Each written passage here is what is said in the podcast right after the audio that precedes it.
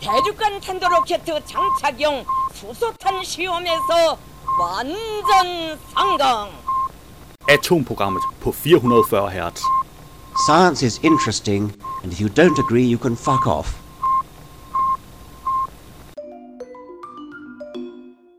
Mit navn er Flemming Håkær Sørensen, og du lytter til Atomprogrammet. Jeg har en stak podcast med, vi skal høre nogle forskellige klip fra. Det bliver blandt andet Videnskab.dk's øh, podcast Sund Formidling. En podcast serie i tre afsnit, og vi er nået til afsnit 2. Der er sandelig også en ny udgave af Videnskab.dk's Brainstorm, ligesom der er en ny podcast fra Science Stories.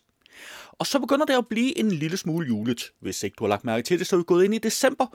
Det har radionauterne i hvert fald lagt mærke til, og de vil fortælle lidt om historien om juletræet. Og der er også sket noget mere her i anledningen af december, fordi øh, musikken her i programmet, det er typisk top 40 musik. Det er taget fra øh, top 40 listen, den danske top 40 liste. Og der er kommet noget julemusik på. Så øh, nu er der også lidt julemusik med i programmet. Nå, men øh, hvad har jeg af nyheder? Det skal vi nemlig også have kigget lidt på. Jeg har her. Forskere har opdaget kæmpe lyn, 1000 gange så lysstærke som almindelige lyn. Jeg har også den her. Fossilt havskelet Nej, det står der da ikke. Der står fossilt valskelet fundet i Thailand. Men hey, valer lever i havet. Det er nok derfor, jeg kom til at sige forkert. Jeg har også stoppenhal. Også vombatter har selvlysende pels. Jeg tror nok, jeg tidligere har fortalt om, øh, hvad var det var, næbdyret, der har selvlysende pels, øh, har man fundet ud af. Det har vombatter så åbenbart også. Jeg har også den her epokegørende opdagelse. Blodprøve kan forudsige Alzheimers. Mm-hmm. Og stamcellebøffer. Her er udfordringen for at producere kunstigt kød billigt. Hvad har vi mere? Øh, så skete det. Det legendariske Arecibo-observatorie er kollapset. Jeg har tidligere fortalt lidt om det her observatorie, der ikke har det så godt, og nu er det altså kollapset. Hvad har vi så ellers af øh, nyheder? Vi har betaler 600 millioner kroner for skrald. Rumorganisation vil rydde op. Og havets rumvæsen. Forsker er blevet klogere på ny, ny vild art af ribbegobler. Mm-hmm. Men som sagt, så er der jo ved at nærme sig det der juleagtige noget. Og derfor så har jeg en øh, lille øh, fortælling med om øh, julekalenderne. Danskerne begyndte at tælle ned. Øh, og der har jeg to dele mere omkring julen. De kommer så de næste to programmer. Så plejer jeg at sige noget i retningen af, at øh, vi slutter selvfølgelig det hele ad, af med en øh, nyhedsopdatering fra NASA. Det vil jeg også super gerne sige den her gang. Men øh, lige nu, hvor jeg står og optager det her, der er der faktisk ikke kommet en nyhedsobservering og, og øh, opdatering fra NASA. Øh, til gengæld så kan jeg se, at de har et eller andet vildt og fancy planlagt til senere øh, lørdag eftermiddag. Så det kan være, at nyhedsopdateringen kommer der. Så jeg optager det her, og så sammensætter jeg programmet endeligt senere. Så om der kommer en nyhedsopdatering, eller ikke kommer en nyhedsopdatering fra NASA, det ved vi, når udsendelsen er over. Lad os kaste et hurtigt blik på, hvilke podcasts, der er dukket op i løbet af ugen.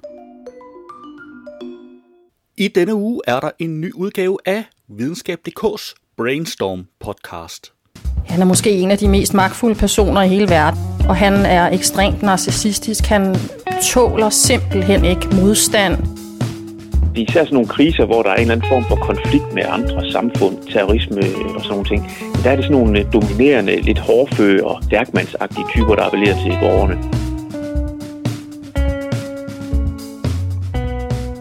Velkommen til Brainstorm. I denne episode undersøger vi, hvorfor vi bliver så tiltrukket af magtfulde og dominerende ledere. Og de forskere, hvis hjerner vi plukker, er Katrine Søjden og Lasse Laustsen.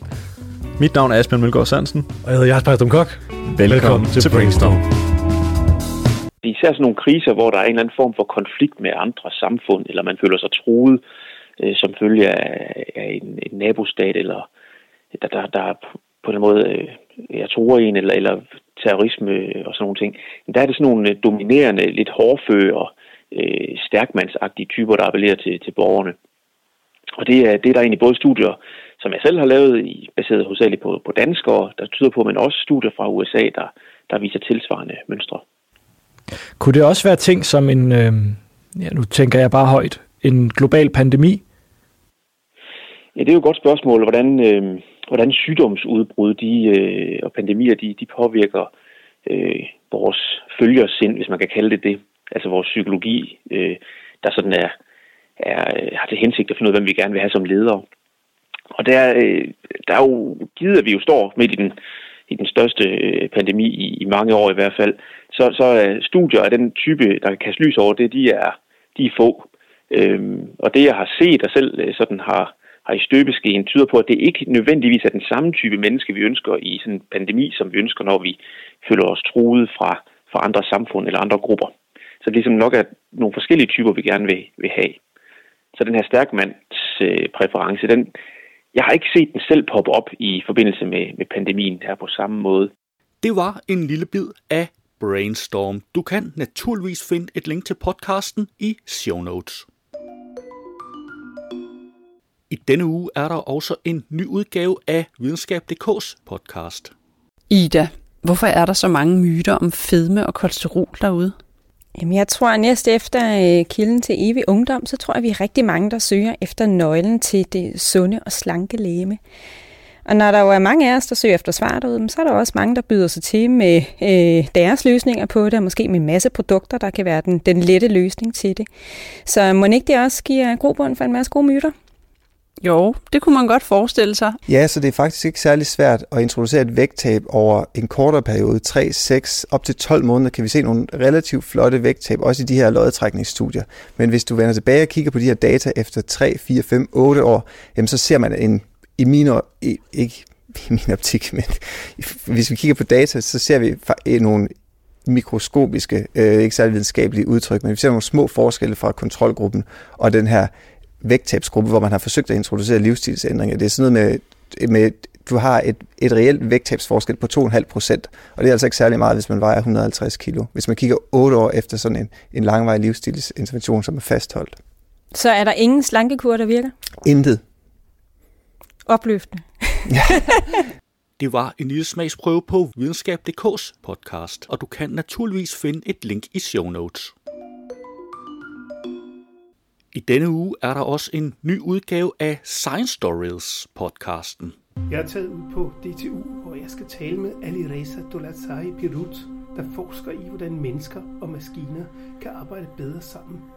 Ikke sådan, at vi får nogle bedre greb til at håndtere maskinerne, men som at vi helt bogstaveligt vokser sammen som biologiske væsener og bliver cyborgs, men kunne man for eksempel forestille sig, at man, at man kunne øh, få ens hjernes øh, huskekapacitet til at stige ved at have sådan et, øh, et memory card, som man lige implanterede i ens hjerne, eller regnefunktionen, øh, altså sådan, så man ligesom kunne få nogle af de der funktioner, som tager rigtig mange år at lære, dem kunne man øh, få over på et lille kort, sådan, så man lige pludselig kunne lave øh, hypermatematik. Mm. Altså, man har allerede vist, at man kan forbedre øh, ens hukommelsesevne øh, ved hjælp af forskellige elektriske signaler. Øh, og det er også det, der er hovedkernen i Muskes firma, hvor han prøver på at lave et implantat, der gør, at, at vi kan huske bedre. Og ja, altså så har du så ikke ret med hensyn til, at, at hvad er så det næste? Ikke? Det kunne jo godt være, at man ligesom bare kan uploade noget på en server, og hvad, hvad kan man så også uploade sin bevidsthed på en server? Det ved jeg ikke, men altså, det åbner for nogle, nogle spørgsmål, også nogle etiske spørgsmål. Altså, hvor meget kan vi tillade os, før vi stod ind i nogle etiske øh, mure? Det var en lille bid af Science Stories, og du kan naturligvis finde et link i show notes. I denne uge er der også noget for det yngre publikum, Radionauterne. Du lytter til Radionauterne, en podcast for nysgerrige børn. Mit navn er Lisa. Og mit navn er Karen. Så blev det endelig december. Ej, det har jeg godt nok glædet mig til. Julemad og julegaver, og sang rundt om det flotte juletræ. Men det er jo først juleaften, så der er stadig lang tid til. Men når først juletræet kommer ind i stuen og bliver pyntet op, så ved man, at det er snart. Det gør man. Men har du nogensinde tænkt over, hvorfor vi egentlig har det her juletræ?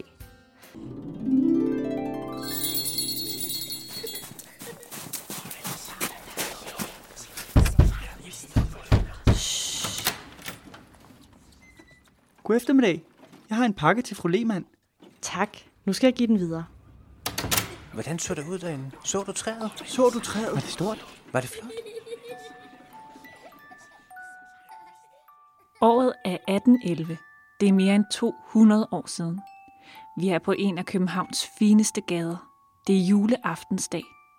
Klokken er 4 om eftermiddagen, så det er ved at være rigtig mørkt allerede.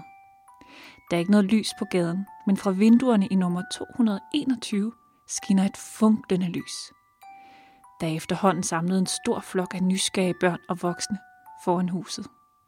Og der er endda nogen, der har fundet stiger frem for at kunne se ind af vinduerne. Rygtet er nemlig over hele byen, at noget helt specielt vil ske i dette hus i aften. I huset bor familien Lehmann. De er en af de fine familier i byen. Og alle folk ville ønske, at de havde lige så mange fine ting, som de har hos familien Lehmann. Men i aften ser de noget, som gør dem endnu mere misundelige. Nemlig et stort græntræ, der bliver pyntet med de fineste forgyldte æbler, honningkager og sukkerkringler. Og så bliver der oven i købet tændt små levende lys rundt omkring på grenene. Sikken et drømmesyn. Det var en lille smagsprøve på Radionauterne, og du kan naturligvis finde et link i show notes. Det var et overblik over ugens podcasts. Ugens nyhed har jeg udvalgt fra en af dem fra videnskab.dk. Stamcellebøffer. Her er udfordringerne for at producere kunstigt kød billigt. Mange ser laboratoriedyrket kød som fremtiden, men masseproduktion af kunstigt kød kræver flere teknologiske fremskridt. Hvis vi skal indfri vores klimamål, bliver vi nødt til at skrue ned for vores kødforbrug, har forskere før påpeget over for videnskab.dk. Særligt de røde bøffer vejer især tungt i det grønne regnskab, og derfor arbejdes der på at udvikle kød, der kan nydes uden større klimaaftryk. På videnskab.dk har vi set nærmere på, om designerbøffer lander i vores aftensbord i den nærmeste fremtid. Den slags kød lader måske til at være nærmere, end man lige tror, for Singapore har netop som de første godkendt salg af laboratoriedyrket kyllingekød. Prisen på en enkelt nugget ligger dog på ca. 50 dollars, omkring 300 danske kroner stykket. Men det er stadig en forbedring, hvis vi lige spoler tiden syv år tilbage. Den første laboratoriedyrkede bøf havde et fortal af mennesker nemlig mulighed for at smage i London i 2013. Dengang kostede den sjældne haps hele 250.000 euro, svarende til ca. 1,8 millioner kroner. Sidenhen har mange firmaer sat sig for at masseproducere det såkaldte kunstige kød, der er mange ses som bedre for klimaet og dyrevelfærd. Men der er stadig lang vej til at nyde en stamcellebøf i egen spisestue, da teknologien, ligesom produktet, stadig er i vækststadiet. Forskerne tvivler også på, at kunstig kød i fremtiden vil erstatte hele kødmarkedet. Her får du forklaring på, hvorfor masseproduktion af kunstig kød ikke er lige på trapperne. Videnskab.dk har tidligere skrevet om, hvordan kunstig kød dyrkes, men her følger en hurtig version af bøfgartnerens arbejde. 1. Forskerne tager en prøve af muskelceller fra et dyr og isolerer stamcellerne i prøven. 2. Stamcellerne overføres til et medie, der får dem til at smelte sammen til en primitiv muskelfiber. 3. Muskelfiberen gives næring, så den kan udvikle flere muskelceller. 4. Når kødet høstes, kan producenten tilføje smags- og næringsstoffer til det. Processen bygger altså på at dyrke muskelfibre enkeltvis, men man er ikke nået langt med at få muskelcellerne til at interagere endnu.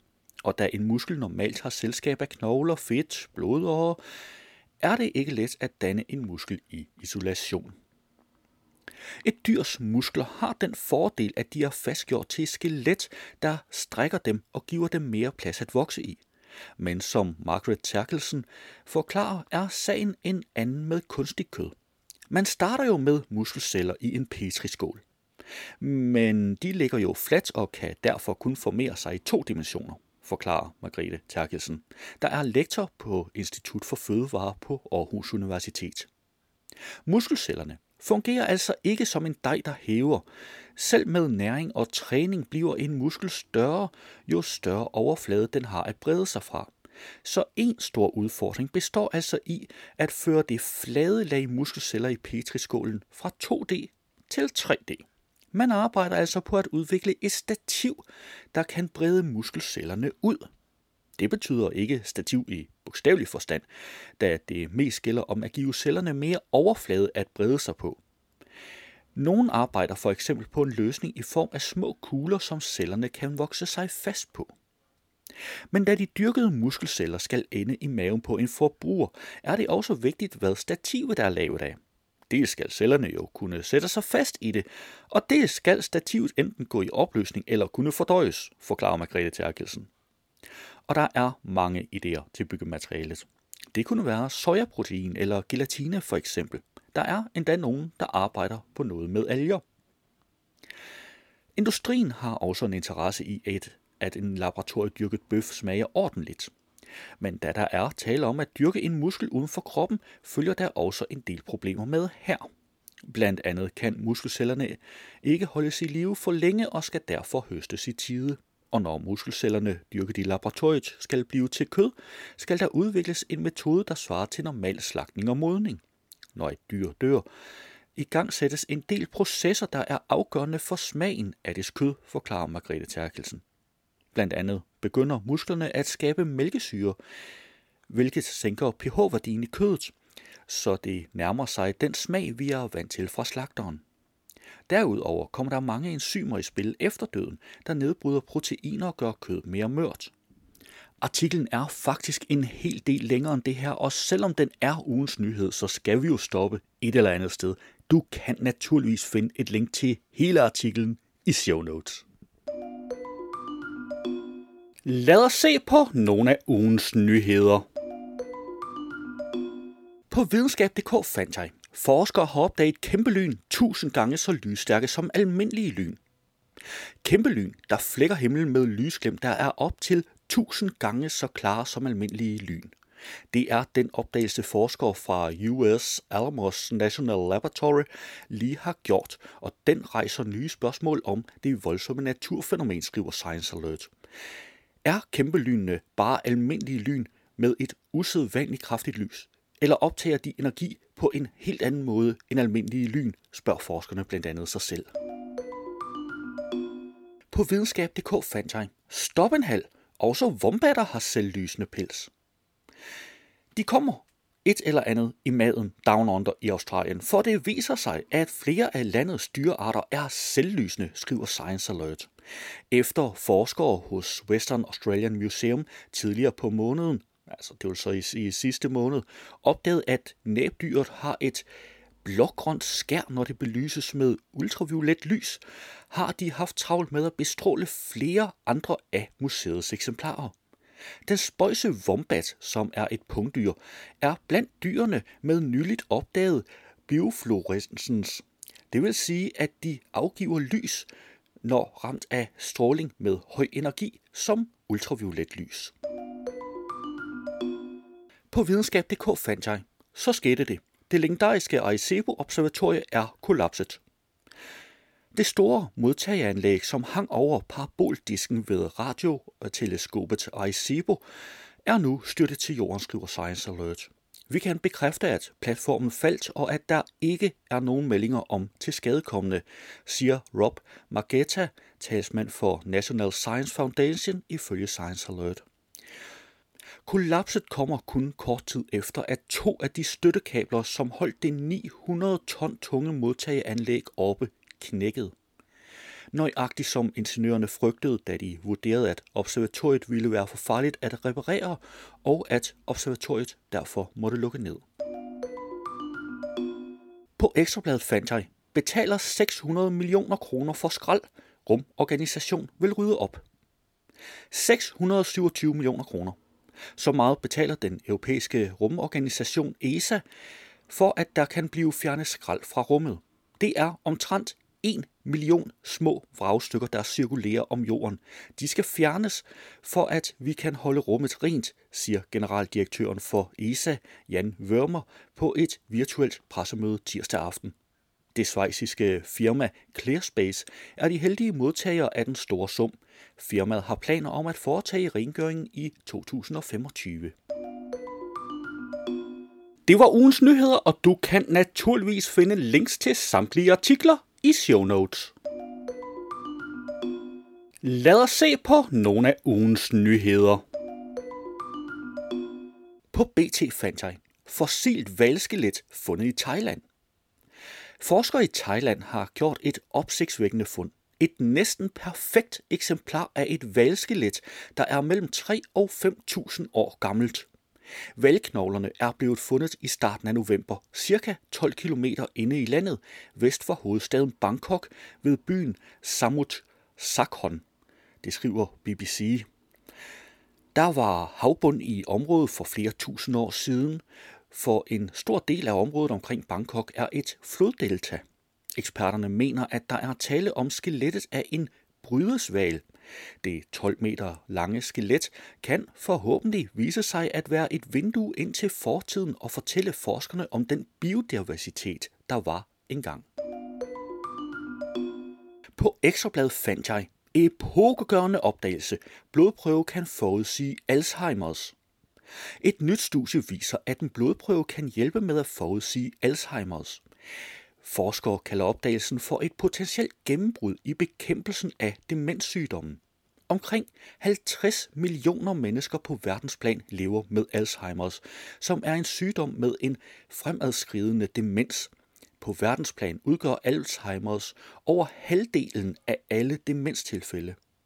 Der er forhåbninger om, at den nye metode vil føre til et gennembrud i kampen mod sygdommen.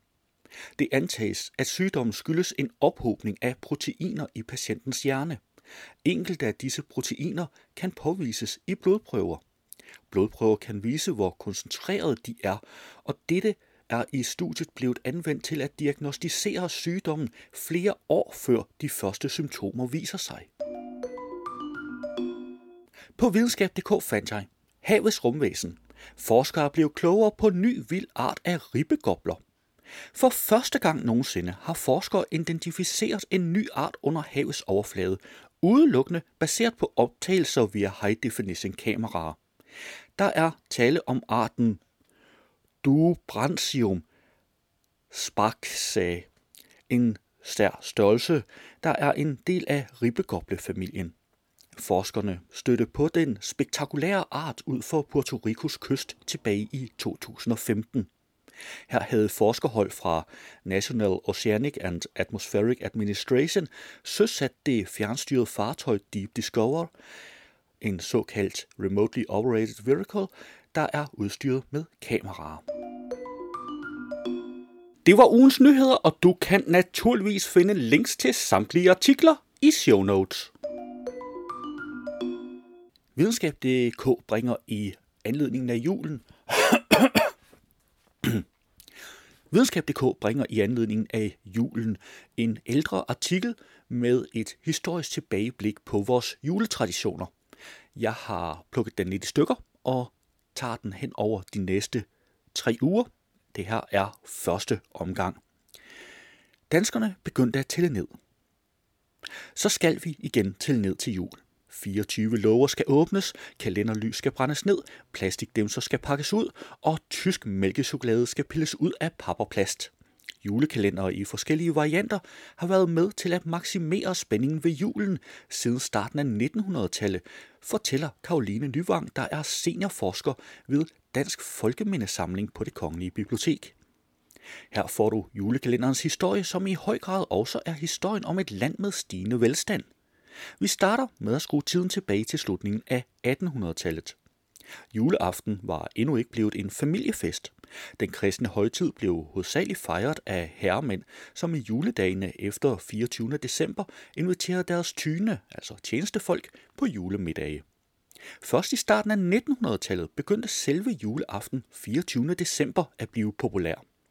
Op gennem århundredets første årtier blev fejringen af Jesu fødselsdag efterhånden en traditionsrig fest i familiens skød hos de fleste danskere, som så småt begyndte at tælle ned til den store aften. Vi kender de første papkalendere med lover fra 1930'erne. Det var sandsynligvis en tradition, der kom fra England. I starten var julekalenderne forbeholdt overklassen, siger Karoline Nyvang. De første kalendere havde små vers under hver låge. Senere kom der julekalendere med små malede billeder, som dem vi kender i dag. Nu har jeg selvfølgelig røbet, at det her kun er en lille del af artiklen. Du kan finde hele artiklen ved at klikke på linket i show notes. I denne uge er der jo ved redaktionel afslutning endnu ikke kommet en ny udgave af NASA's nyhedspodcast This Week at NASA. Derfor springer vi den over. Det var atomprogrammet for denne gang. Du skal have tak, fordi du lyttede med, og vi lyttes ved næste gang.